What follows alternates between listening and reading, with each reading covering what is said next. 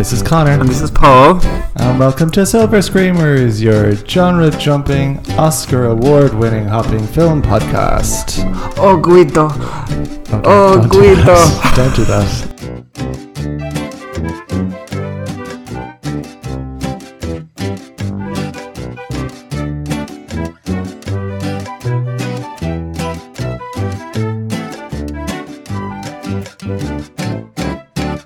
It's been a while since we. Uh, I think we there was one crucial mistake we made when picking this film, and that That was was crap. we picked this one. well. No, well, uh, the reason I, I picked this and the reason I picked Nine, uh, the music on Nine, is because I knew it wasn't particularly good, but there's um. It it come it it everything should have it had everything. All the ingredients were the makings of a classic, and They fucked it up. It wasn't, and I think that, and I just think that makes for an interesting podcast. But the problem is that uh, We tried watching this twice actually in the first Well- minute. I fell asleep. before, so okay, Connor, is it fair to say that you're a bit of a night owl? And I did, yeah. I mean, yeah, Yeah, and is it fair to say most Friday or Saturday nights, two a.m. would be the earliest that you would go to bed? Very, very earliest. No, not all the time. Mm, I didn't last weekend. We, were getting, we had a wedding last weekend. Well, even then, I think it was like after half one. No, because we stayed in your parents' house. It was like half twelve. Anyway, okay, if you don't have to be up the next morning, two o'clock. Fine. Just occasionally, Occasionally, four, uh, half six. half five. but then uh, a few Fridays ago, um, I said, "Well, we'll, wait, we'll watch nine. and and early enough as well. Like it wasn't. It wasn't really uh, late that you were saying that. We were no, no, no, no, at half 11, 45 minutes into the film, Connor was like, "I'm gonna go to bed." this has never happened. It just didn't. Yeah, it, it put me to sleep. It, that's it. A musical put me to sleep. So And we go to musicals not all the time, but fairly regularly. yeah, I think we have a, like like live, live stage music. My parents, as you will, as you are aware, were members of a musical society. I grew up on musicals, Well, I'm aware. uh, and I've never fallen asleep at a musical before. For this, yeah. So though, so so because and, I, and the second yeah. time we tried to watch, Paul had to say a couple of times, "Put your phone away." well, that wouldn't be unusual uh, with any film, to be honest. Yeah, well, so I, I that the reason I picked this film, I saw this before. This was this was my first. This is my. I've seen this film before. You you'd never seen it before. no, So the reason I picked it wasn't so we could watch a great film. It was so that we could discuss why this why this didn't work because it, it should have worked, and I think that will make for an interesting discussion. So that's why that's why I picked it. oh, good. Thanks very much for that. Um, we didn't really talk. We did. We did a, uh, straight into it there. We did a cold open. Um, we didn't do any catching up. Do we want to catch people up with what we've done the last two or three weeks?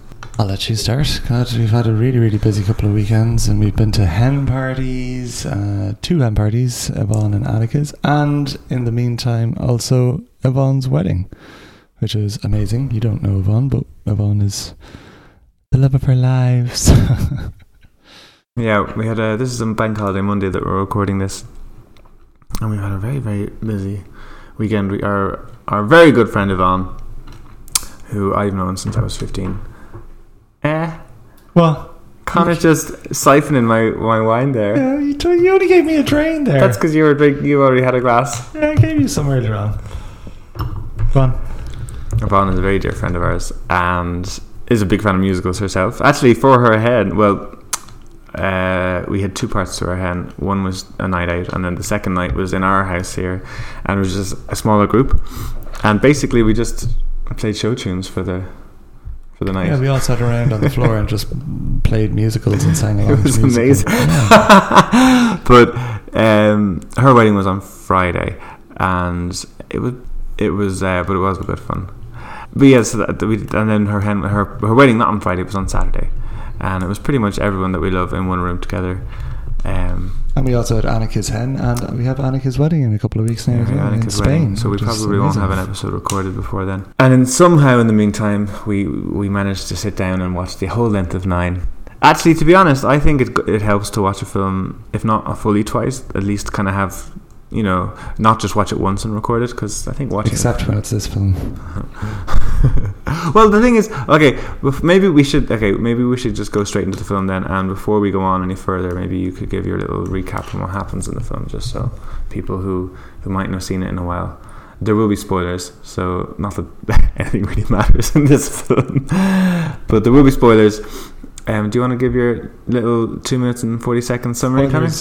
There's always spoilers. Of course, there's always Yeah. spoilers when we tell what the I mean, about. yeah, I mean, I don't think even if you didn't see this film, there's no, there's nothing, there's no surprises in this film. There wasn't one point No. you were like, oh my god. I'm pretty sure I'm not going to need the two and a half minutes to sum this movie up. Uh, well, no, come on. Like, you know, th- I mean, things do happen. So, I mean, if you're going to mention all the main characters, that would at least.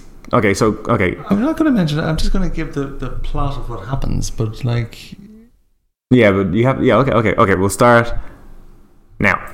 okay, so there's a film director. His name's Guido Contini, and he's um, a very very famous Italian director in the movie, not in real life. and um, he's written a lot. He's written and directed a whole heap of great movies, and people love him. But he's also written a few flops or directed a few flops, and now he's bringing out this new movie called Italia. Um, and he's very, very worried that it's also going to be a flop. And he's doing interviews with journalists, and they're like, "Oh, what's it about?" And he won't tell them because he's being very secretive. But he's a real charming guy. So anyway, he goes off and uh, he has a bit of a panic attack because all these people are coming at him with lots of different ideas, and he can't be dealing because he actually has no idea what the movie's about. So he absconds off and gets away to the countryside for a while. Oh, what was that? Um, so he goes away to the countryside. He calls his um, mistress, and his mistress comes down. It turns out that he's actually married um, to uh, Scotland I can't remember her name, but his uh, mistress Penelope Cruz uh, comes down for the weekend. But it's also his wife's birthday. Turns out that his wife and all the film crew turn up to this country hideout where they found him and uh, try to get him back working. His wife finds out that he's with a mistress and she fecks off. He starts out doing the movie, um, but is having a total blank and uh, asks a pope or a bishop for help, but the bishop can't help him. And uh, eventually, anyway, he has to say, "No, I'm sorry, this movie is not happening." Um, because there, there is no movie, there's no idea for a movie here. Not even his muse Nicole Kidman can uh, bring out a script in a more good movie in. Uh, in the meantime, all his all these women in his life, he, he have all these relationships have been under a lot of strain. Uh, relationship with his mother, relationship with his uh, mistress who tries to kill herself, relationship with his wife. She says, "Well, I know you're sleeping around with all these actresses, so why would I bother?" Um, and his muse goes away and says, "Sorry, you know, you, you, I'm not going to be in your movie anymore because you, you don't know what you're doing." So he goes off and um, he goes on retreat and kind of gets away from it all. And his very good friend Judi Dench comes and says, you know, maybe it wasn't about writing about it, it, Italy or anything like that. Maybe you need to write more and direct more about uh, your own life and your own relationship with these women in your life. And then he says that seems like a good idea, and he goes and he starts directing a movie about that, and then that's about it. this is the first time ever we've had like time to spare. Isn't that about it though? I mean, I got the main parts in there. Well, I mean, there's the whole thing that his his wife had this whole moment where she where he said something to her when he cast her in a film, and he thought she thought that was really special, and then she sees him doing the exact same thing with another actress, Yeah, and that's, like a pivotal that's a- that's a- moment. Well, and then said that. no, you didn't mention She that. finds, he, she finds out that she's having all these affairs and stuff with these actresses, and There's time up now anyway. yeah, Uh, yeah, I mean, yeah, I suppose it's not really the the mystery behind this film is that so it's based on a 1963 film called Eight and a Half, um, by a director called Fellini, and I actually thought that it would be really helpful to have seen this film to properly examine Nine. So I tried my hardest to last week Wednesday when you were away. I tried my hardest to get a copy online and I couldn't. I found an Italian copy and I watched the first maybe 15 minutes and it did look really interesting and totally different, but I just stopped because it was in Italian and I could not find a subtitled version anywhere. There was a version online that I could have spent 83 euro on, it's subtitled or dubbed. subtitled. but I couldn't find either. I mean, I would have, but no, I would have watched the subtitled version.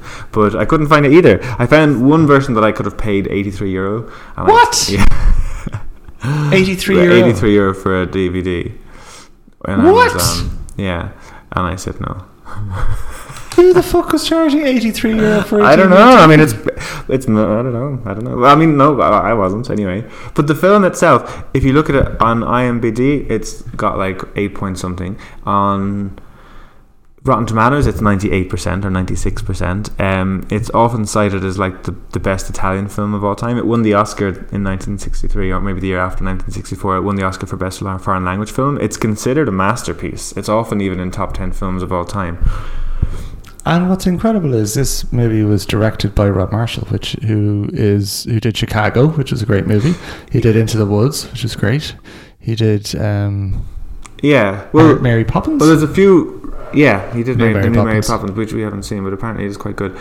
Okay, so we're just just talking about the the source material because uh, I think Rob Marshall deserves a whole section. The source material, eight and a half, is is is meant to be this incredible film, and that was turned into a musical in the eighties called Nine. Do you know why it's called eight and a half, by the way, and why now it's called Nine? oh, I think you told me this before. I can't remember. I think it's really poncy. It's because I think it's really self-indulgent. It, the director Fellini, it he considered it his eighth and a half film because he had written. I think he had directed at that stage like six films in total and done a few, uh, one or two shorts, and also co-directed a few. So if you count the co-directions as half, and maybe the short films as half, and his full films as one, it was his eighth and a half film. So it's nothing to do with the actual plot, which is a bit poncy. And then when the musical was written, but it came. I thought it was. Oh, the music came after this movie. The, yeah, the, the, musical, the film is 1963, and the musical Nine was written in the 80s. Oh, I For- thought it. I thought it came from a music previously. Sorry. No, no, no, no. The musical was later, eight and a half, and that was called Nine because they reckoned the songs in this kind of counted as half a film. So I think that's kind of bollocks because if you're adapting the film, you're actually not. It, I, I don't think it was auto. Maybe it was semi autobiographical, but Nine has nothing to do with the storyline. Initially, I thought it was nine women in his life Mm. when I first saw this film years ago. I thought it was about nine women, but actually, it's not nine women. Um, so even the name is kind of Why do they? ridiculous. Because the the person who did the musical then in the eighties called it nine rather than eight and a half. Yeah, they called it. Nine. I guess it was kind of like a, At people. Anyway, But the musical, but to be fair, the musical itself on stage on Broadway, I watched. There's a review of it on, on YouTube from the 80s when it was first released, and it was a smash. I mean, it wasn't like Hamilton or The Book of Mormon, but like it won Best Musical of the year it was released. Um, I don't even think the music in it is particularly good. oh, it's that. Well, that makes me think they change. I think they might have changed it. I would love to speak to someone who's actually a fan of both the film and both the musical and see what you know because people get really passionate about their Broadway musicals, and they there's three new songs for this film. Do you know? Do you want to have a guess what the three new ones are? And I actually kind of think they're three okay songs of the selection. Uh, be Italian. No. Wait, you're just guessing in the dark. I'm not gonna- It's the Sophia uh, Take It All. Okay. You want my love?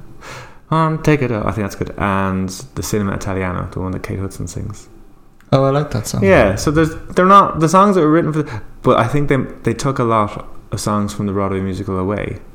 I think Rob Marshall wants to give every woman in the film one song and give um, Guido two songs bookending them. I think that, that was like his vision, and I don't think I don't think the musical on the stage is like that, and I don't think it worked. No, I don't think it worked at all. I think Oh. I think it was uh, the, the it was very disjointed. I found it. I found the whole movie completely very disjointed. disjointed and didn't really. I didn't feel I, I was invested in any of the characters. I didn't feel. I- Not even Guido. I mean, I don't think Oh, Guido, Guido's the worst. Guido wasn't a particularly nice person at all. He's Um, a man child. and didn't really care about Judi Dench's character. Didn't really care about uh, Marion Cotillard's character. Or Um, I thought Marianne Cotillard probably was the most compelling character. I think she Or did a Louisa. fine job. No, I don't even mean the acting, because I actually think the acting as a whole was great. I mean, they're all fine actors. Nobody did a bad performance. What, what do you think? I don't. I, I didn't think they were particularly good. I thought Penelope Cruz did a good performance, and I think she was actually nominated for an Oscar. was? Um, Diana Lewis was fine. Judi Dench didn't know if she was French or British or what she was. Marion Cotillard was fine as well. She was no. Uh, well, uh, maybe we'll go into the in because the only thing we can talk. I don't think we can talk about the plot because there isn't a plot. fucking no plot. So I think probably instead of doing that, we The could, whole plot is oh, I'm making a movie, don't know what I'm doing. I'll fuck over a load of women. I'll, I'll make a different movie. Or- That's it. Or not. But, but well, I suppose instead of dissecting the plot, maybe we'll go through character by character. But I just want to kind of just go on through why this. So like, okay, so we had this. We had this source material that, by all accounts, is very good. We had this musical that was a big, that was a smash. Okay, so you got two things there.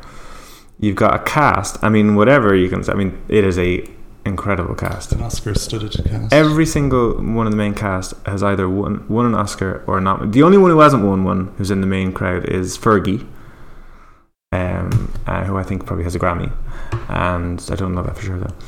And uh, Kate Hudson, who wa- hasn't got an Oscar, but she was nominated for an Oscar. So like, it's a stellar cast. And then also Rob Marshall, you you brought him up earlier. Like Rob Marshall had just come off Chicago. Have you seen Chicago? Chicago was about seven years before. Well, okay, maybe not just come off it, but that was I think that was his. la- He hasn't made that many films. That was his last film, so this was his follow-up film. And have you seen Chicago? Years ago.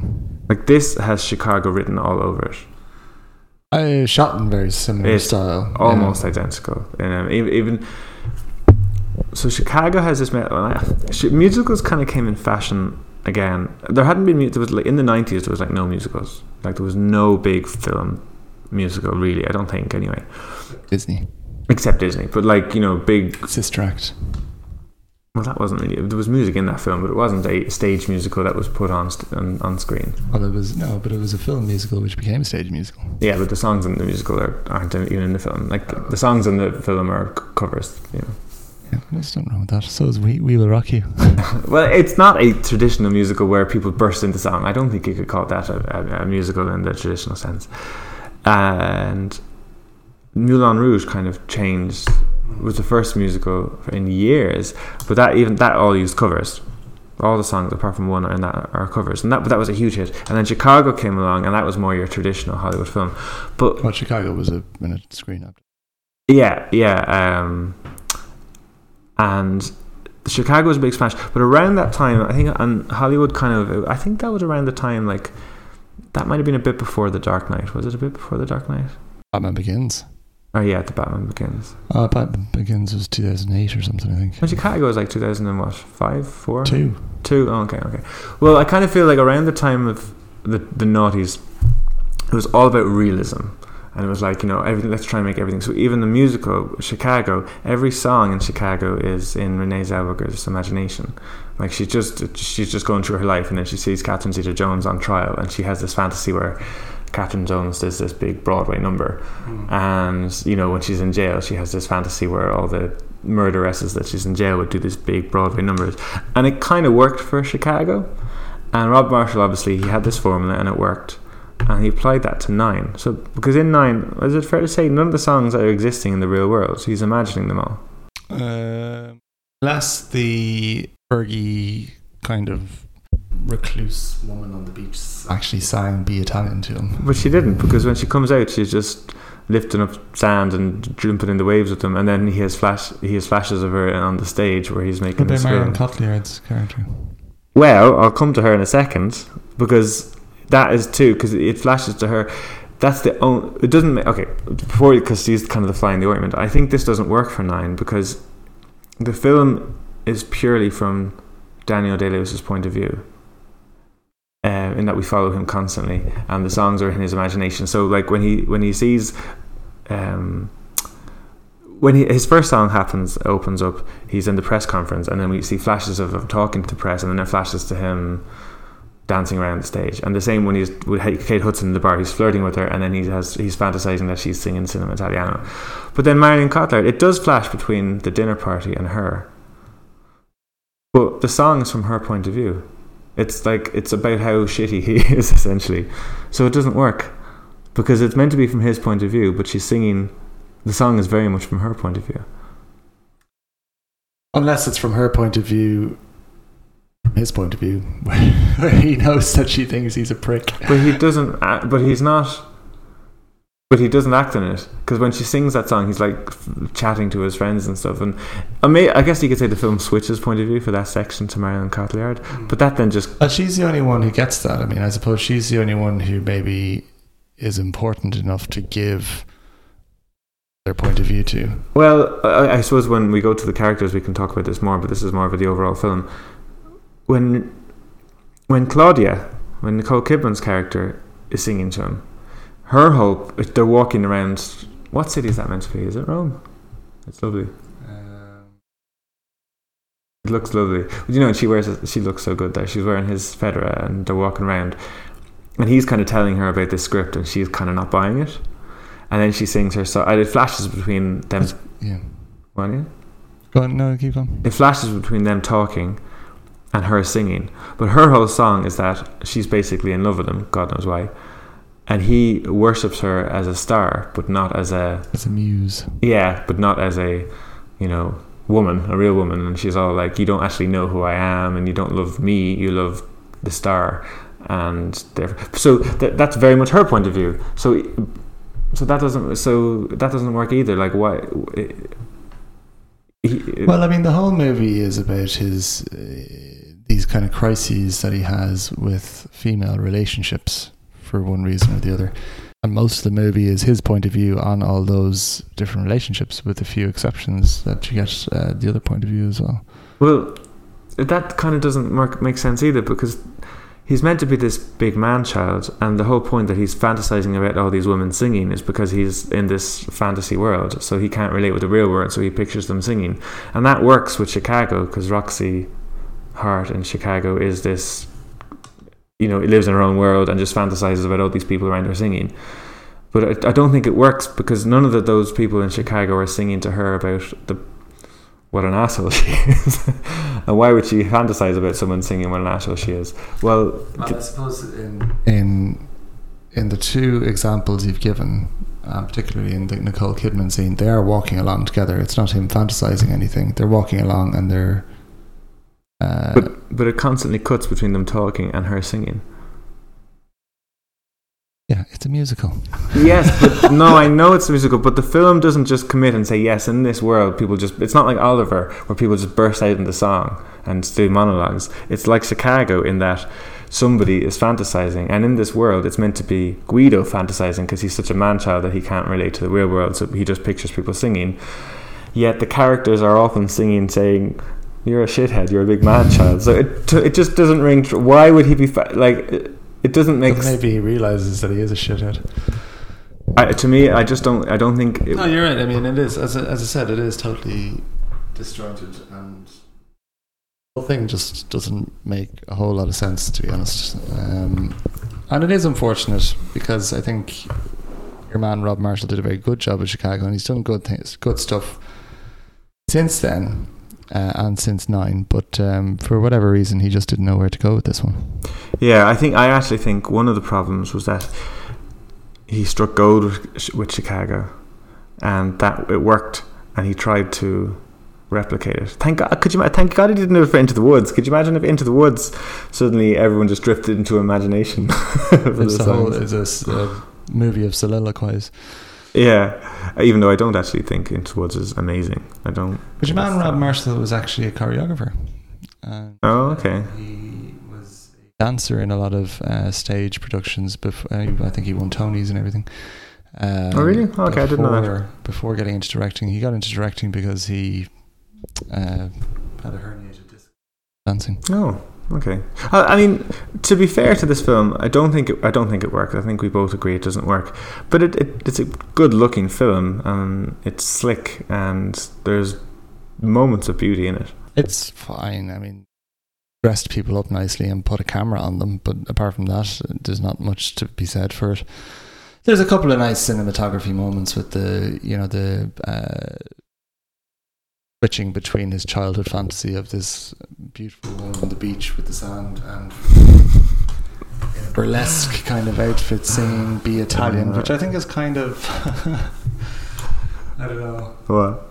Uh, essentially saying that Italians are all sleazeballs. Well, no, she's yeah. Well, well, well. Actually, I, I suppose that might, might be the nice point. To well, we start talk, we start going through each character individually, and I, kind of talking about how well they do or don't do, and their song, and then end up with with Guido because he's the main character. okay. So we start with uh, you just mentioned her, Fergie. Fergie. Yeah, Fergie. Yeah. So, you little Italian devils, you want But to no, know about start, love? Let's start with Judi Dench. Okay, Let's go in order of appearance, maybe, or try to. okay. Is she the first one to sing?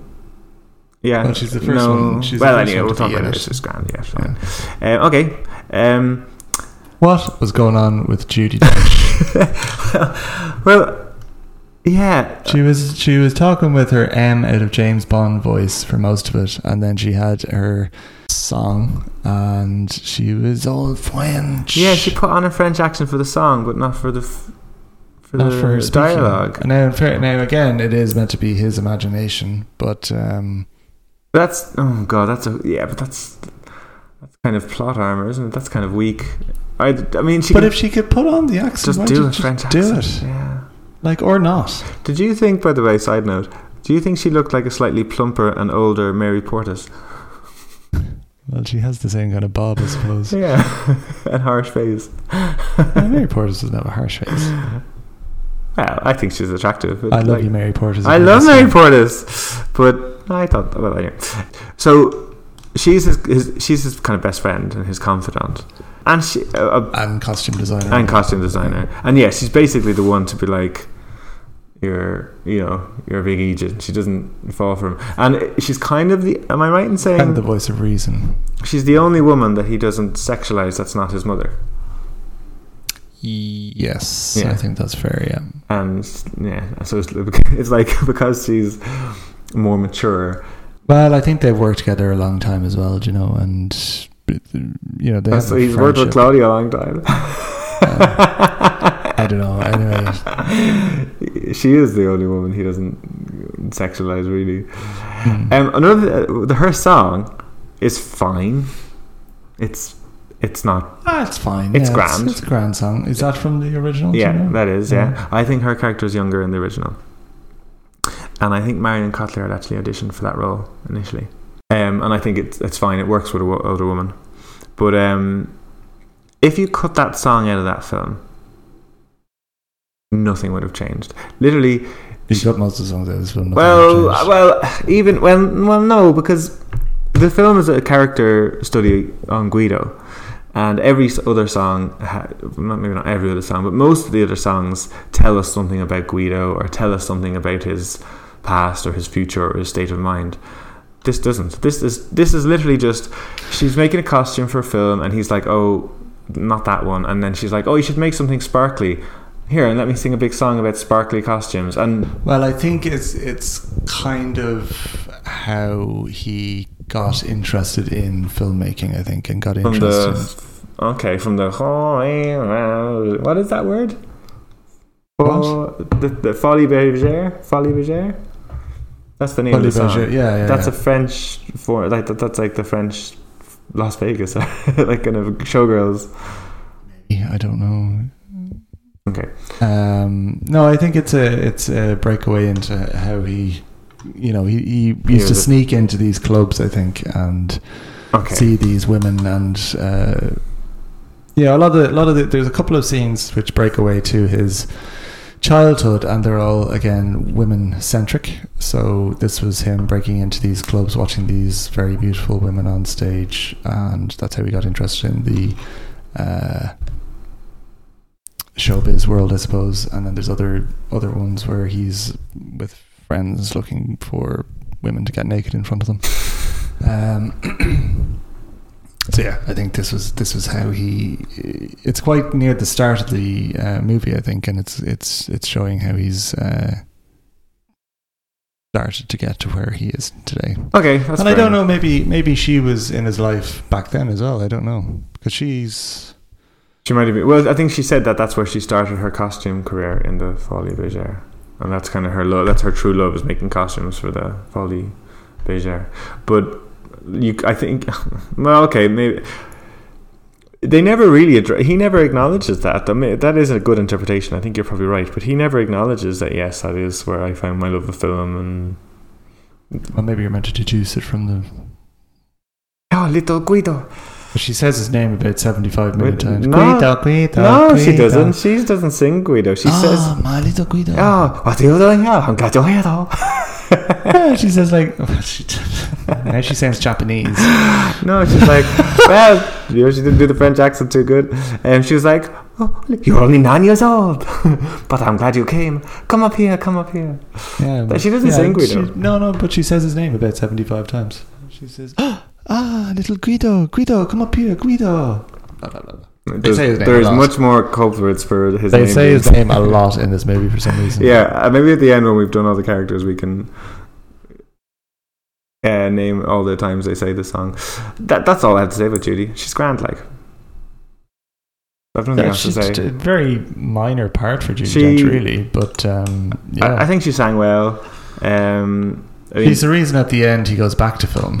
Um, yeah, Actually, his I suppose his uh, voice of reason at the end, which kind of says you're trying to make these films, and they're not coming from a place of truth in yourself. So just write, do movies about yourself, about your own life, and or you know, maybe write a script before you get all the crew assembled. Yeah, or be in better movies. what? Be in better movies. Well, well, uh, well. That's all for Guido. Uh, I have major issues with him. Okay, that's that's her. Um, who's next? Penelope Cruz. I was sitting in my bed and I was thinking about you and I was wondering about you. Guido. Who's that? I actually okay. That song I actually don't mind. It's, I think she does a very good job. of it. she she milks it. she does everything possible to do with a song that doesn't really have a tune. Yeah, it's it's very. It's, I mean, yeah, I mean, she she looks incredible. looks stunning in in that. yeah. It, I actually don't think that scene is telegraphed very And her well. movements are very. Oh, she's a fabulous dancer. Yeah. Um, she, I don't um think that scene is telegraphed very well. Like, did you how? Because I've seen this film before and I know the song quite well because I have the soundtrack. When you watched it for the first time, did you know straight away that was his mistress? Oh yeah. Because he just gets this phone call when he's with the doctor. No, no, no. What happens is he goes to this. So he he he goes to this country, this Yeah. hotel in the country to get away from all the stress and whatever of this film.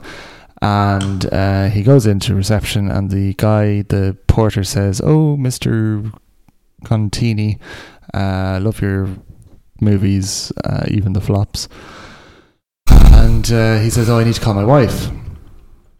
And he goes, "Oh, no problem. Go. There's a there's a telephone over there. You can you can call her." Uh, so he calls his wife, Marion Cotillard, and um, he says, "Oh, I had to get away, my darling. I, I was just feeling the pressure and blah blah blah." And she says, "Oh, will I will I come to you?" And he says, "Yes, please, of course. That's why I'm calling you. Please come to me." And then they kind of chat for a bit, and then he goes, "Actually, do you know what? I'm, I'm only going to be here for a day or two, and it's a bit of a drive, so don't bother coming to me." And then he goes back to the porter and says, um, "Call this number, and if a woman answers, put it through to my room." And then he says, "I also need a doctor." So the doctor goes, and then while the doctor's there, the phone rings, and she's on the other end. Yeah, no, I, know, I no, I know that. I just the I didn't think I just didn't think it was telegraphed very well. Uh, yeah, I didn't think that was. I, that, I knew, I knew what was happening. I thought that would have just been better if that was a traditional musical and she had just arrived and sang that song when she arrived. He'd be like if it was a traditional musical where it had allowed people just to sing songs because we're in a land where people just burst into song and he had gone back to his room and she was there singing that song. I know you wouldn't have the train station scene and stuff, but I just didn't think that worked very well where he was imagining her singing this song. She was, I, said, I guess she was meant to be she wasn't. She was singing it on the phone. Well, or she yeah, was. She was, just ba- talking basically dirty talking to him. dirty, and Yeah. he was fantasizing that she was singing. Yeah, no, I get it. I get it. I just didn't think it worked that well. I thought the scene was, was grand with her. Um, Also, ask the doctor and the nurse to leave. Yeah. because they're still trying to work on him. yeah, I just feel like, hang on, love. Um, no, Penelope Cruz is. Um, she's. I, I think she's my favorite person in this film to watch. I think. I think she. I think she tries to make the most out of a not entirely meaty role, and in a fucking shit script, she tries to make the most out Yeah, of it. Yeah, but no, but she, she's very good. Penelope Cruz is very gr- good at acting slightly unstable, but always being sympathetic. Yeah, she. What's that other movie we saw her with? her? Vicky Cristina Barcelona. Yes, she's very good at it that. yeah, as she won the Oscar for that, and she was nominated for this per- performance. Um, she's not she's not as um, aggressive in this. She's not aggressive in uh, Carla. No, but she's maybe slightly manipulative. Yeah, I don't think I'm manipulative. When she doesn't get what she wants with Guido, uh, you know, she is married. They're both married, and she tries to kill herself. Um, I don't think it's manipulative. I think she's just well, because I think she she doesn't, you know, she takes she overdoses on I know, you only- painkillers or whatever. But um, he's he's the first one she calls, or that. well. No, I think gets that called. they just the hotel had his number because he booked the room. I don't know. I don't, don't want to go and calling someone manip- manipulative for taking an overdose. yeah, I, mean, I, don't, I just don't know how genuine it was, or if it was to get attention from him, because the whole every scene that they're together, she is just she just wants attention. That's from him. because I I because he's totally using her and Oh, I'm not excusing him. I'm not like he's he's he's a horrible, horrible person. Yeah, like he, he he's basically promised her this gorgeous retreat in this hotel, and then he books her into this tiny little thing, and then he's like, just stay there, basically. You know what? What, what he, he His wife turns up uh, unexpectedly for her birthday. yeah, and no, I think he's awful. No, I think I don't. I don't think she's manipulative at all. I think she's unstable and infatuated with him, and they they had an affair before. Well, and they, and they were caught out because Louisa doesn't know about Carla. She says you said it was over, and she just she's infatuated with him. No, she's no interest in leaving her husband. Mind when he says that he might have a heart attack, she says, "Don't have a heart attack. It would kill my husband," which is funny. um, so I even do, I actually think she kind of does love her husband too. She just doesn't really. I mean, he's a bit of a potato head, her husband. Yeah, it's tough being this pretty. Um, is in Um, Penelope Cruz. She has this gift of. Um, Kylie Minogue has this gift too. She can wear. She can be very like sultry and seductive, but always l- has this air of class. She never looks cheap. No, she doesn't look cheap at all. No, she like you know like, um, even like when Madonna wears a corset, she always looks a little bit like she have she could do with a bath. Jesus. Give your feet a wash, love. I, I love Madonna. Do you know what I mean? Grimy. Well, just Penelope Cruz. Just she just has this this air of um, class to her. I don't know. She just Mm. looks like if she's doing a striptease and she's talking about kissing his toes. There's not many women who could do that and still appear as kind of eloquent as she. Yeah, no, she always she always looks very well, and even even the scenes where she's having a nervous breakdown. Yeah. she's still Yeah, no, she's Yeah. great. What do you think of that song? her kind of burlesque song. Yeah, Ah, grand. It's I mean it's not a great song. It kind of like does what it needs. yeah. do. It's. I mean, I was trying to sing it. I actually like it, but I was trying to sing it. as- Guido. Like, Guido. I think she I think she does a good job like th- those kind of um, crescendos and diminuendos um, where it's kind of like they're having sex you know? Yeah, yeah, yeah, yeah. that's, trying, yeah, yeah, that's yeah. kind of imitated throughout the song um, I don't think the song is particularly great but it's fine Yeah, I enjoy it though. I actually, I would say she has the best voice in the film, apart from the obvious. She's the best. Uh, Apart from Fergie yeah, and I think well, maybe we'll talk about her next. I do lose can't sing Well, well, uh, even though I mean, I think there's a lot of actors in this who sing like they've been trained to sing every note, um, and I think Penelope Cruz sounds like she is a natural singer. oh Kate Hudson very good Yeah, yeah, well, yeah. No, no. I don't think anyone has a bad voice in this film, but I just I think Penelope Cruz has the best voice of the actors, the non-professional singers. Let's say. Um, that's that's probably all there is to say about Penelope Cruz. uh, yeah that's about it Um, do you want to talk about Fergie? so Fergie is not in this hugely Tiny role. She only Yeah, has like one small role. speaking line. And essentially, um, Daniel Day Lewis's character Guido goes to talk to a bishop because he's having a bit of this kind of existential crisis in his life, midlife crisis, I suppose. and um, he talks to the bishop, who is a fan of his work, in what looks like a Roman bath. And um, the bishop says, Are you a Catholic? And he says, Yes, of course, I try to be. And the bishop says, Well, try harder. Why do you have to have all this sex in your movies? And so he's kind of listening to this, and uh, he goes under the water and is taken back to, or is remembering back to when he was a young boy.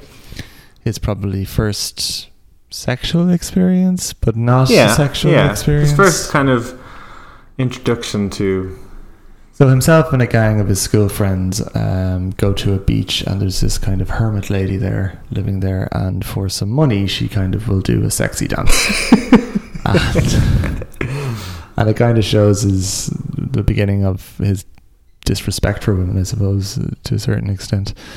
Um, but Fergie, who plays this hermit lady, uh, then has a, quite a quite a fabulous song. Oh, on, it's a uh, brilliant song. she, she, she's kind of at the same time she's rolling around in the sand. It's cut into these kind of stage, uh, very kind of burlesque scenes with her dancing with other dancers and singing uh, "Be Italian."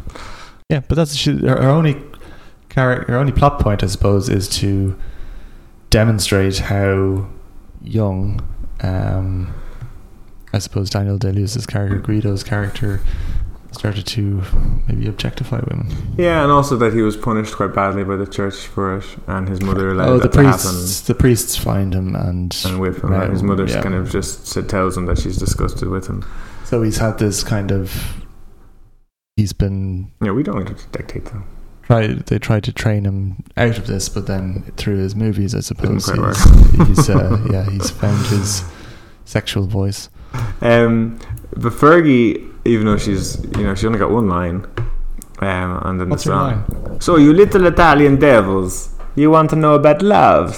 So she's not Saragina. Italian. Uh, She's meant to be sort of gypsy or something, is she? I don't know. I don't know. I assume she's no. She is Italian. He's a piece of meat. she is Italian because she's singing about all you have to do is be Italian. So I imagine Well, but why would an Italian lady say, "Oh, you little Italian devils"?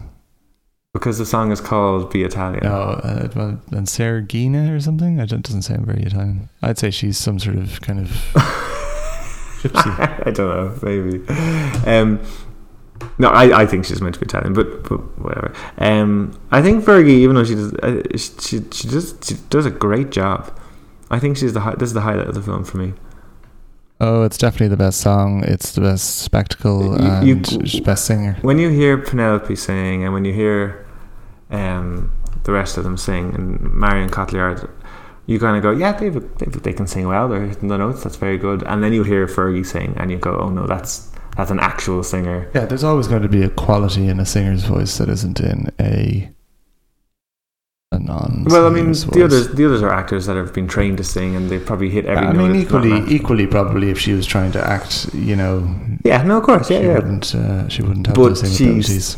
that she sings that song like a champ. She- Oh, yeah. It's incredible. very, very well. Absolutely, and she had, and she, to be fair to her, she puts on the Italian accent while she's singing. She doesn't sing that in her natural Fergie voice.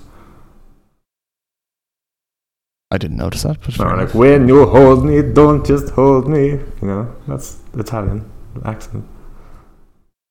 Yeah, I can't really remember now. Maybe, maybe you're just doing that in your own head. Does she No, actually do that? absolutely has an It- yes, be Italian, be Italian. She- I think she When- says, "Be Italian." She, like absolutely, I was. be Italian. When you hold me, don't just hold me, but hold this. I think that's in your head. I think that's. You know it's I not. think Okay, you okay. this in your you know what? You know what? We're gonna put this on now. Hang on now. This is going to be a new. This is going to be She, a turns into Dracula while she's singing. Be Italian. ha ha ha. One, Savragina will tell you. one, ah, ah. Oh, maybe she's meant to be from Transylvania or something. this is verging into Dodge territory.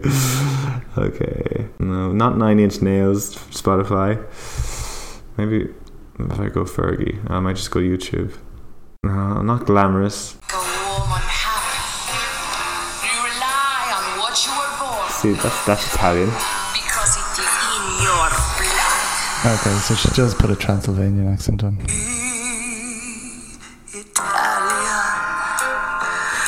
Be Italian.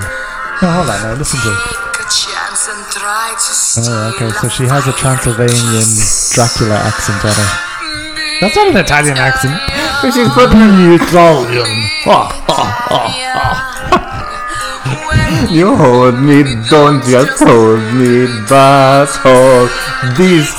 She puts an accent on. She puts an accent on. You, you Transylvanian. Well, I always say you're a big doubter, don't I? Don't I always say that? Dirty dirt. Um, Fergie, um, I think Fergie either was pregnant when she did this or put a bit of weight on. Um, she looks like bigger than she normally is, but I think she looks so good because of it. I think this is the best Fergie's ever looked. I think she looks so good in this film. Uh, okay.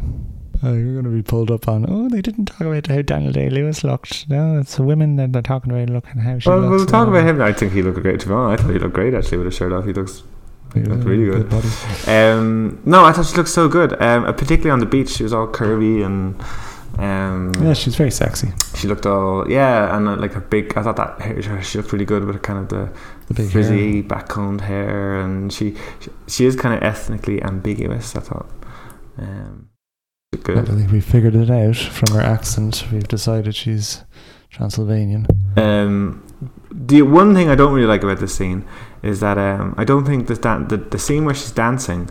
I don't think it starts off very well. She has this whole monologue, "Be Italian," you know, for you little Italian devils, and it, it's it's a wide shot for that whole thing. So you don't actually see her speak, and you don't even hear her start. You don't see her close up actually lip syncing the song until like two lines or three lines into the actual song. Yeah, that is interesting. But I, th- yeah, maybe it's because when she was saying the words and trying to act, she wasn't very good or something.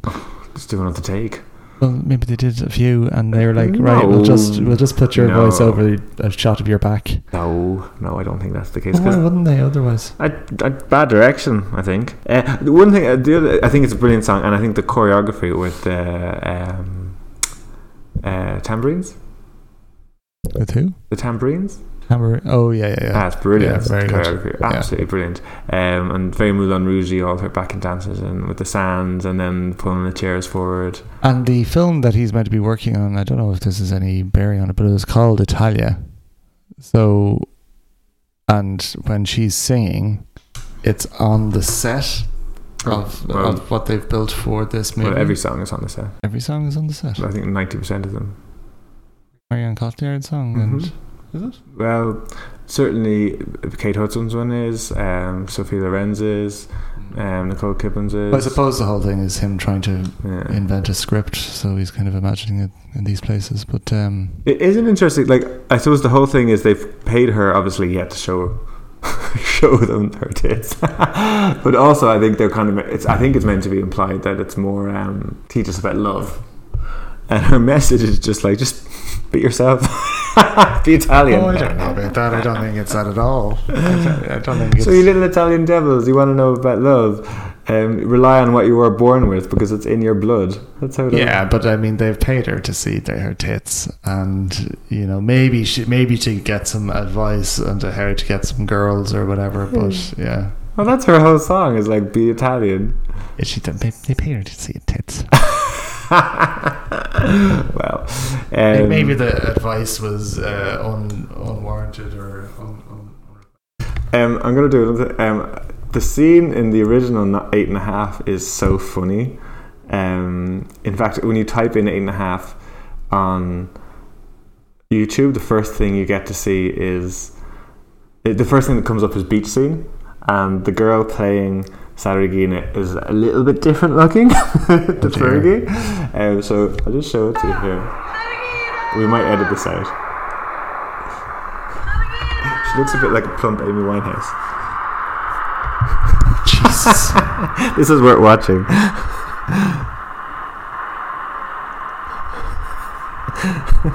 you can s- you can see where they went with the backcombed hair, can't you? Uh,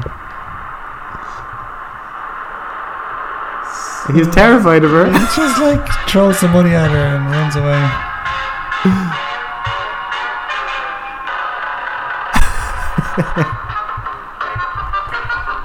do, do. I know that piece of music. Oh, Jesus. Big scowl on her face. That's all.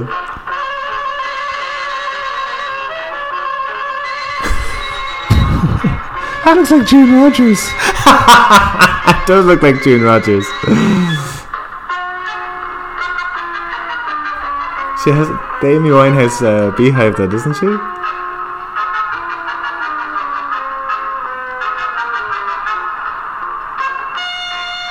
Is does she sing the same song? No, it's not. The music, song, film's not a musical. It's just a little dance. So they just pair to do a dance. So we're, this is great for a podcast, isn't it?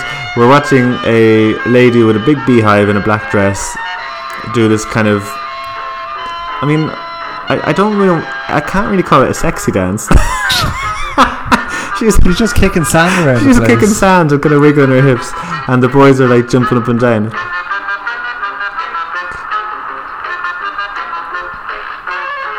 I wonder was this choreographed with this actress? She does look like June Rogers. She's, uh, She's having a great time though. As are the I don't lads. think the lads really. I don't feel like they're as allured by her by by Fergie. And I somehow don't think those lads were. oh, she's grabbing one now. Is this meant to be Guido?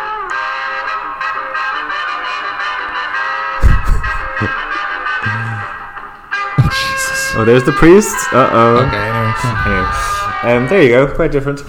Yeah, so look that up.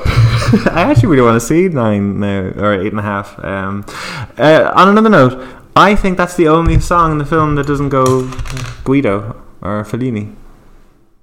Yeah, you're probably right. I think it is. Yeah. Um, cool. Okay, that's uh, Saragina. Yeah. Saragina. next? Um, will we talk about Kate Hudson? Again, not a huge part, uh, very minor, role. and she is a she plays a journalist from Vogue or something. It is Uh, Vogue, actually, it is yeah, Vogue, and um, you got like she she got two scenes in a song or something. Yeah, I mean, a she's a bigger role than Fergie and Sar- Saragina, but at least Fergie has kind of an impact on Guido's life and had like this. Scene. Um, I don't. Yeah, I don't really know what. Kate Hudson, point of it Kate is- Hudson could have been eliminated from this, and it would have made. Uh, I'd- you could say that Judi Dench's song isn't important, and that's true. But at least Judy Dench herself had an important role in Guido's life. Mm. So Kate Hudson had gave nothing to the plot. Her character gave nothing to the plot. No, that she doesn't progress him or his career, and they don't have. Do they have sex? or do they No, have- they don't even. Uh, he has his argument with Marion Cotillard um, uh, because of Carla, in which he's totally denying Carla, even though we all know it's true. But that's And another. also doesn't seem to really care about the argument or anything. No, really- no. And then he's feeling sorry for himself in the bar, and then he's chatted up by Kate Hudson, who um, is looks fabulous. I think she looks so good in the film, the kind of sixties look. And um, he, he, so he has a girlfriend who's heartbroken, a wife who's heartbroken, and he meets this journalist, and he goes back to her room after she basically fangirls him and just says, "Oh, you're the best thing ever." And then he doesn't. He she gets him dressed, and then he And runs then out. kind of says, "No, I'm not doing this." He's- Which he tries. He kind of shows a bit of remorse, but not really. But like, oh, are we meant to? Oh, we meant to be on his side because oh, he he didn't sleep with the, the sexy journalist. After he had already just slept 20 minutes ago with Penelope Cruz, Yeah. and then was caught by his wife. Yeah, it doesn't make any sense. Um, anyway, uh, that being said, I think it's a good song. Yeah, that's one of my favorite songs. yeah, it is good, and it's original to the film. Right, well, that was good. Um, do you know who I actually think? I think Kate Hudson does, is gra- is fine in the role, and she. I don't think she's as, as dynamic as Penelope Cruz, but she does as good a job as I think you could do with this role. Um, but you know who I was thinking would be good for this? It would have been a nice stunt casting for this. Go on. Emma Bunton.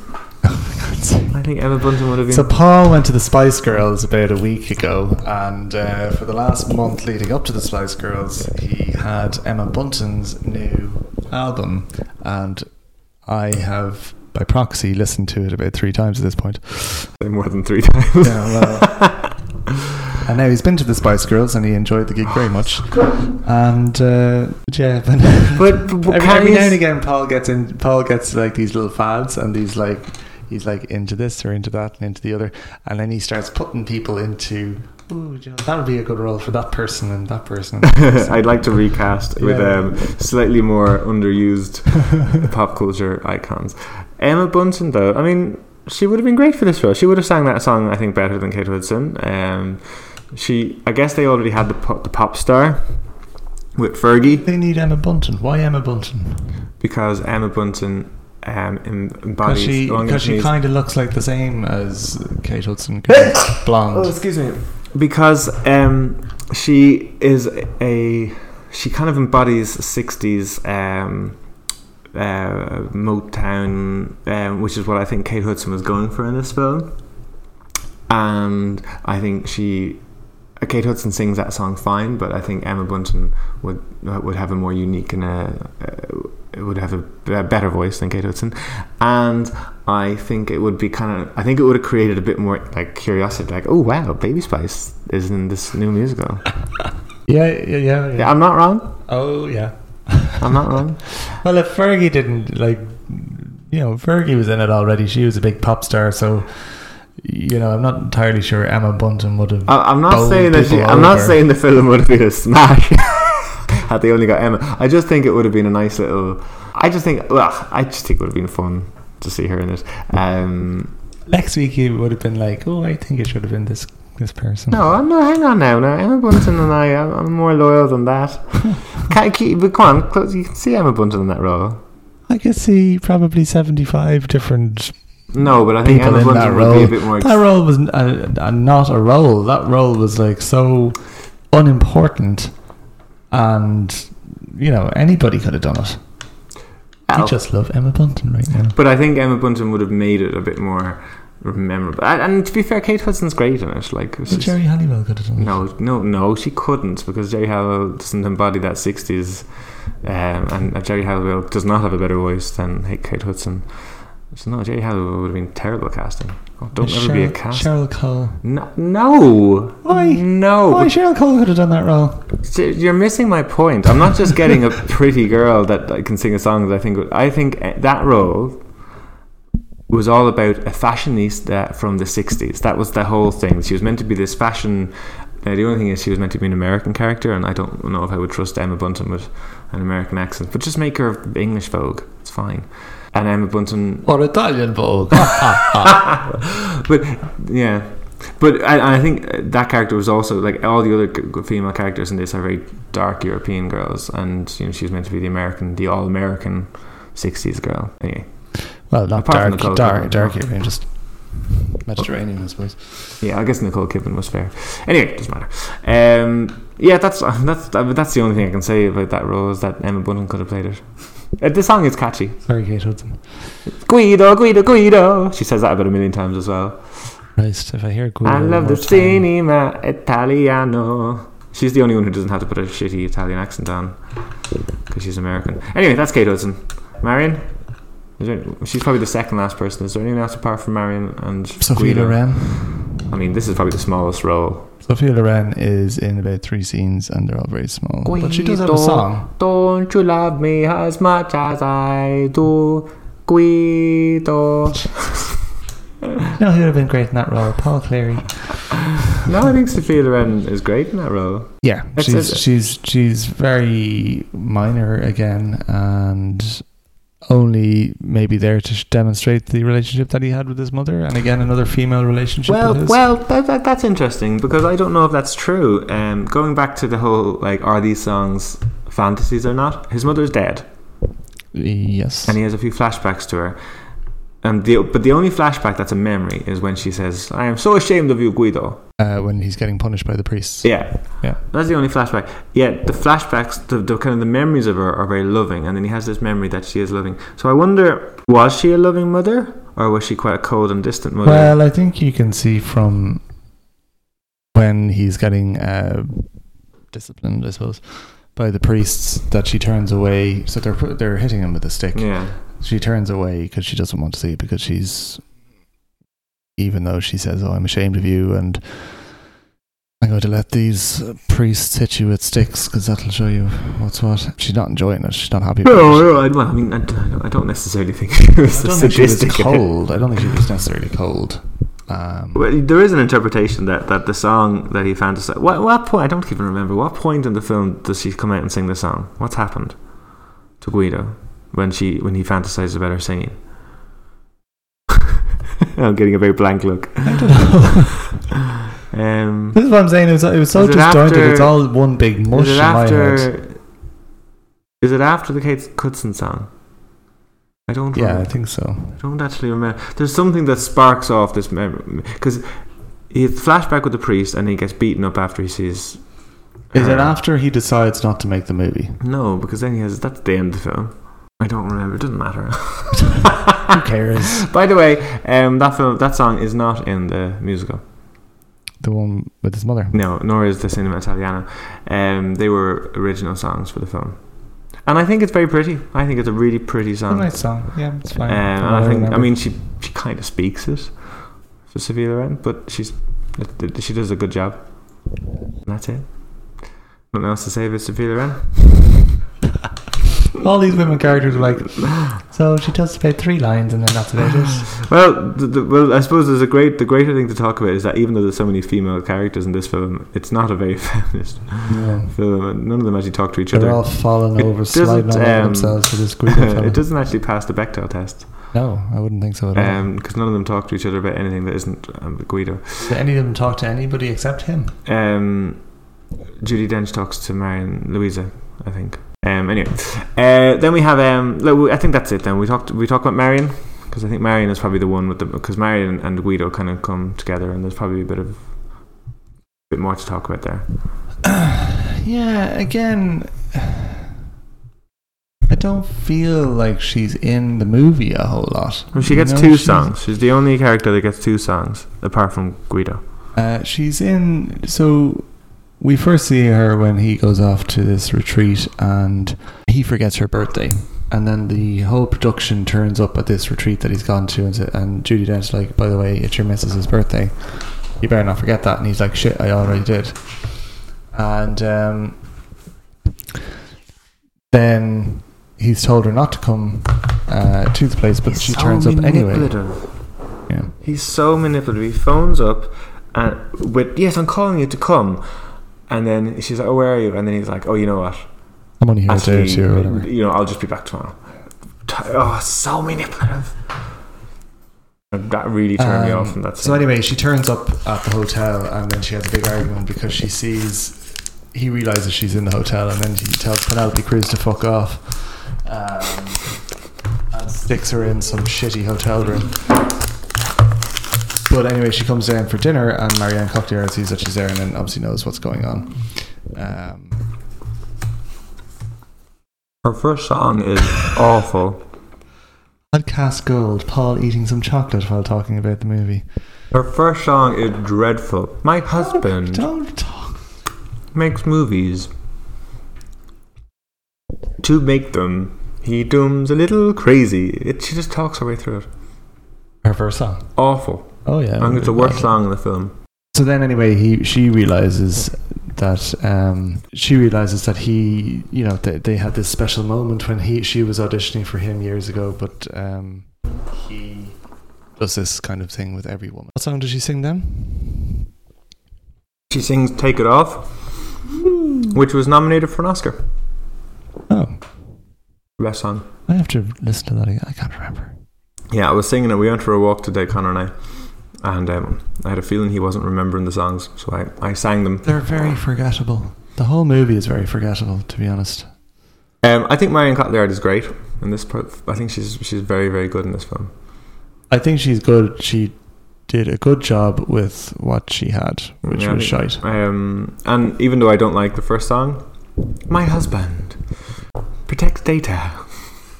To do it, he creates databases. But even though the song is crap, I think she she acts it well. And her second song, I think, is good. That's a striptease. I, I think she's that's after she realizes that he's a shithead and he's not going to change, and all, all the little things that she had remembered, thinking that they were special things they had, actually weren't special things at all. They were things she had that he did with everyone that she thought were between the two of them. And that's her basically. I, I don't really get that. She strips. You don't remember this. You don't even remember the scene, do you? Uh, I kind of remembered it when you were telling me about it earlier. She looks. Um, she looks fabulous in this. She like she does a striptease, but it's kind of uncomfortable. I think it might be in black and white. She You strips. told me, yeah, and I think this is because the men in it are being abusive towards her, and that's kind of like her has been her whole relationship. Yeah, maybe that's it. Yeah. Um. because she's singing, what she's singing isn't representative, I think, of what's happening to her in the scene. Is that correct? um, I can't think of the lyrics to it. Yeah, You want my love, you can take it all. I think she's just basically, I've given you everything and you've taken it all. I, I, I don't know. I don't know. it's not a bad scene. It's a bit uncomfortable watching her. Like, yeah, like get kind of. Yeah, yeah. I guess they are meant to be kind of like physically. What's happening to her physically on in stage in this song is meant to be kind of what he's done to her emotionally. She's kind of bared all to him. She's given herself to him, and he has taken advantage of that. I think that's meant to be. Yeah, and I think what she's singing is more about the love that she felt for him and that kind of stuff. And what's actually happening to her then is this uh, gradual abuse. Yeah. Um. Nicole Kidman's character, Oh. Oh yeah. two minutes. Uh, she does nothing. Uh, Ah no no. Ah, she does not. She does nothing. Oh, she's in it. She's the first person on the first woman on stage. And what happens? She comes in and she gives him a snog, And and that's it. And then um, the five minutes before the movie ends. no, the priest. Well, we see when he has his press conference, we see that this film is going to be starring Claudia. Um, and there's a big picture of her, and then the priest asks her for a signed photograph of Claudia for his collection.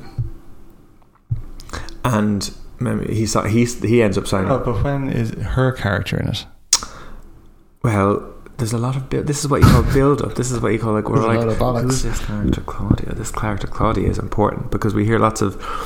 This, you know, like when um, there's lots of build, like who who's this person? We, we hear on the phone, we hear that Claudia hasn't gotten the script, and we're like, oh no, Claudia hasn't got the script, and then this, like lovely Claudia comes forward, looking lovely. Oh, she looks very well in this. Um, Nicole, I think this is a it's a tricky role because she's she's meant to be this vision, you know, she's meant to be this goddess essentially. So it's a it's a, it's a tough role to do. The easiest role ever. She had about three lines in But the she, whole but she has to exude like a star quality. Ah, but Nicole Kidman can do that. Um, and she does. I think she does a good job. No, I don't think this is. I don't think. I think this is a bigger role than you're giving it credit because I think she has been. She is his star. She is half the reason why he's famous, and he, and she is half the reason.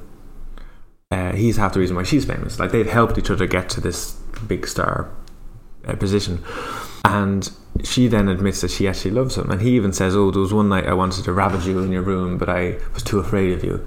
And she would have liked that, but she recognized that he doesn't actually like her, the person. He just has this vision of her on, puts her on a pedestal, and and um, she takes off her wig and her her fur coat, and she you know still looks very beautiful, but she's like, "This is me," and he's like, "Yeah." um, so I know I actually think it's I actually think it's it's probably one of the more um, I like it because she's she's the only one that's kind of putting him in his place, apart from Louisa at the very end. Well, I suppose maybe she's the only one who's sort of figured him out uh, soon enough to not get hurt by him. Mm, she is, yeah, which is what I like about her. In the musical, she goes off and gets married. Well, no such luck in this because like she's only in No. it for that five minutes and then she's gone, and then it's the end of the movie. Well, what really frustrates me Like in this why? film, Like what? How are you meant to get invested in these characters when you're when they're only they're introduced like for three seconds at the start, and then she has this song at the end, and then that's it. Like it's kind of a nothing song as well, isn't and, it? and then she just goes, "Oh, you know, I love you. You don't love me. We're not a happy family." And then it's like a funny song, and then she's gone. I think the most frustrating thing about this film is that the whole film is about that he's not able to get this film made because he doesn't. He's not. You know. But he doesn't have a film. He doesn't even try. He doesn't even. It's if he was struggling with his creative process and he had he had a pen and a paper and you saw him going, I need to write something, and you know he wrote something and then there was like you know loads of paper balls and the tr- in, in the bin in the trash. You know that kind of that cliche see of someone writing something and throwing the crumpled paper in the back. You don't even see him struggle. He literally does no work and then gets upset about it. I think the implication is that he's had such an illustrious career all off, off his own imagination that he hasn't maybe he hasn't had to work for it, but he's at this slump now in his life. He's not the the, the ideas aren't coming. But it's not even that the ideas aren't coming. He hasn't. We don't see him try. Literally every time we see him, he's running away from his work. He runs.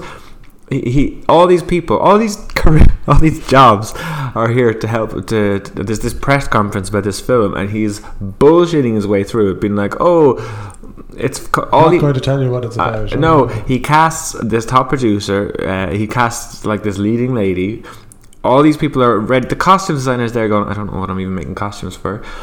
And then instead of actually sitting down, he goes off to. Which is weird. The costume designer is making costumes. That's just to keep her hands busy. She runs away. He runs away to a hotel.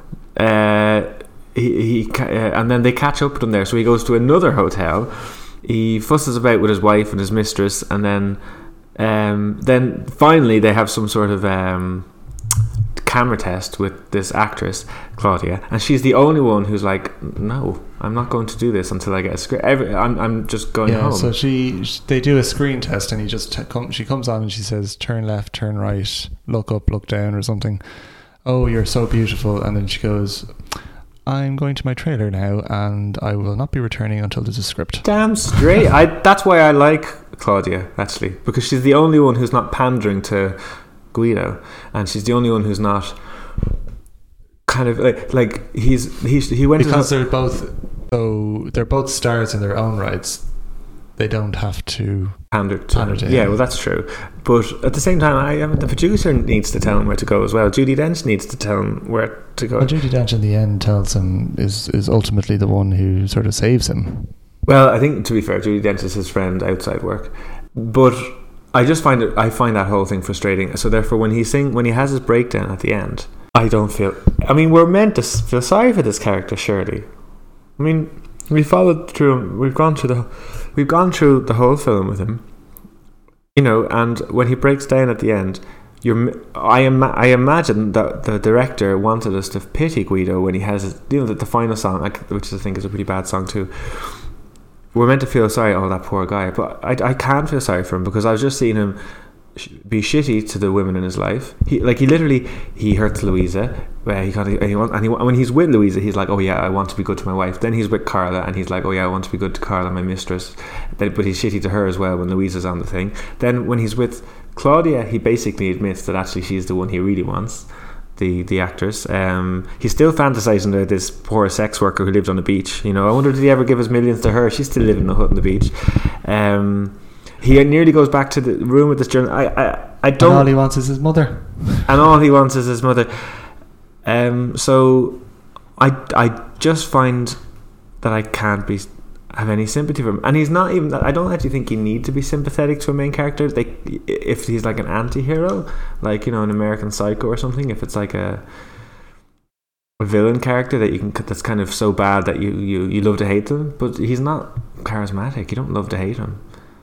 Oh, he's not charismatic at all, and you don't. He's not like a, you know, oh, and he's living the life, and he's all cheeky, and you're like, oh, he's he's a rascal, and but he's a cool guy, you know. No, he's He's just a man child. loser.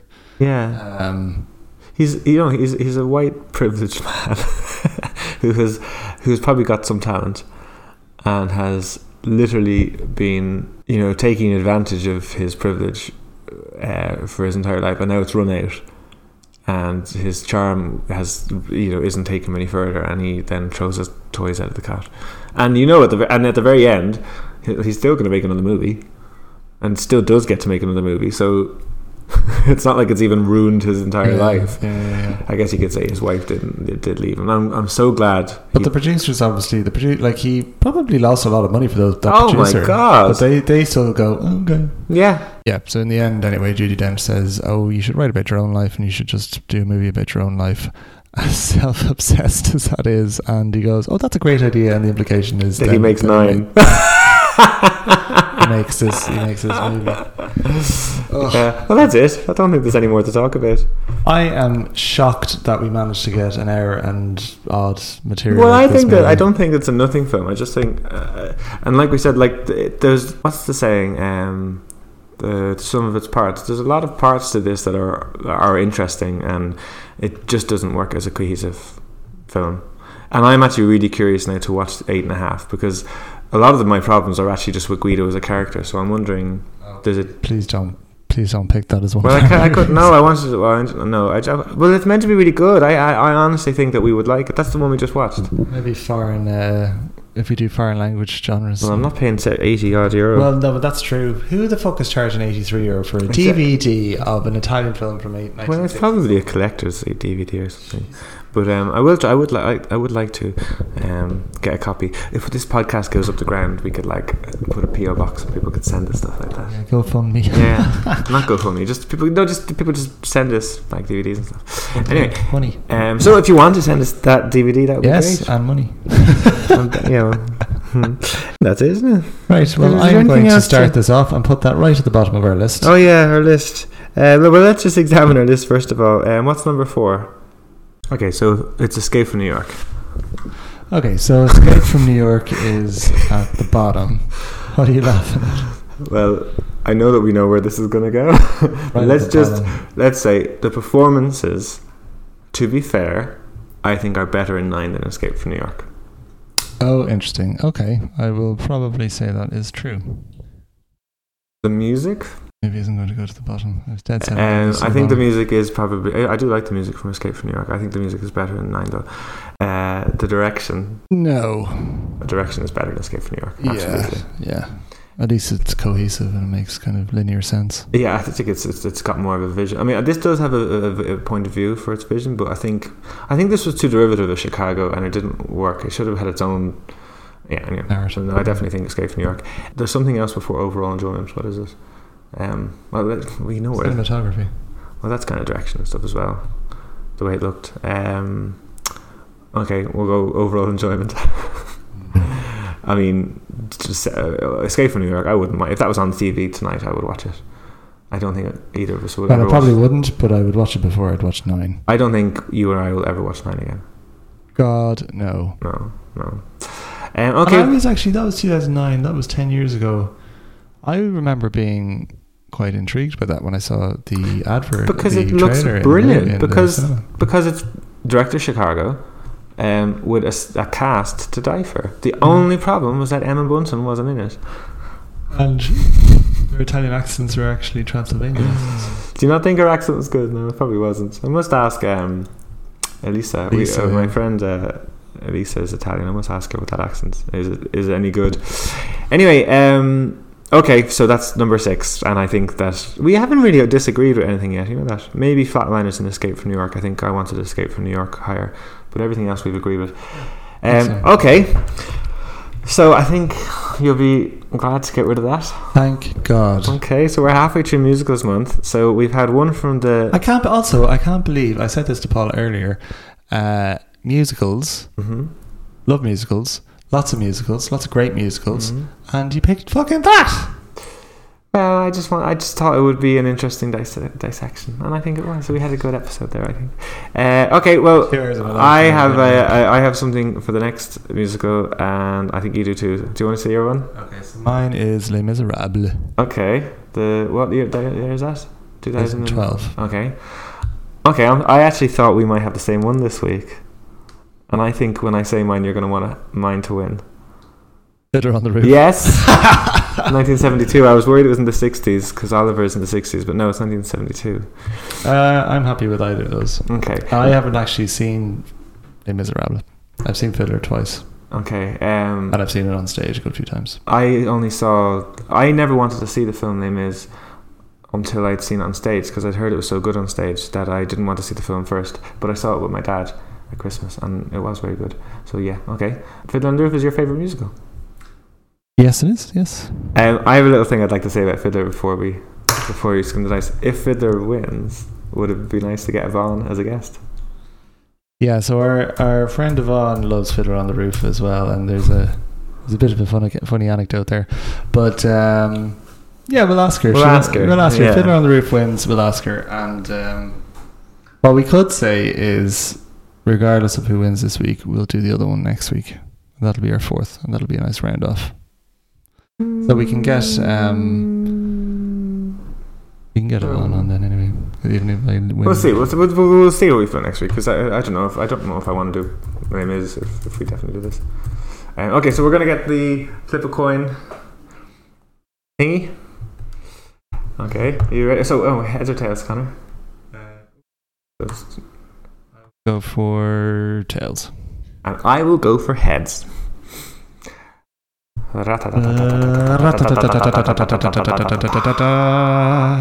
Tails. sorry, it's Les Miserables. Um, okay. So I think we should, because Fiddler is my favorite musical. I think we should do Fiddler after Les Okay. Miserables. anyway. Okay, I think that's fair. And we can give Yvonne some notice. I'm sure Yvonne will be delighted. Doreen will be disgusted. She wants to be the first guest.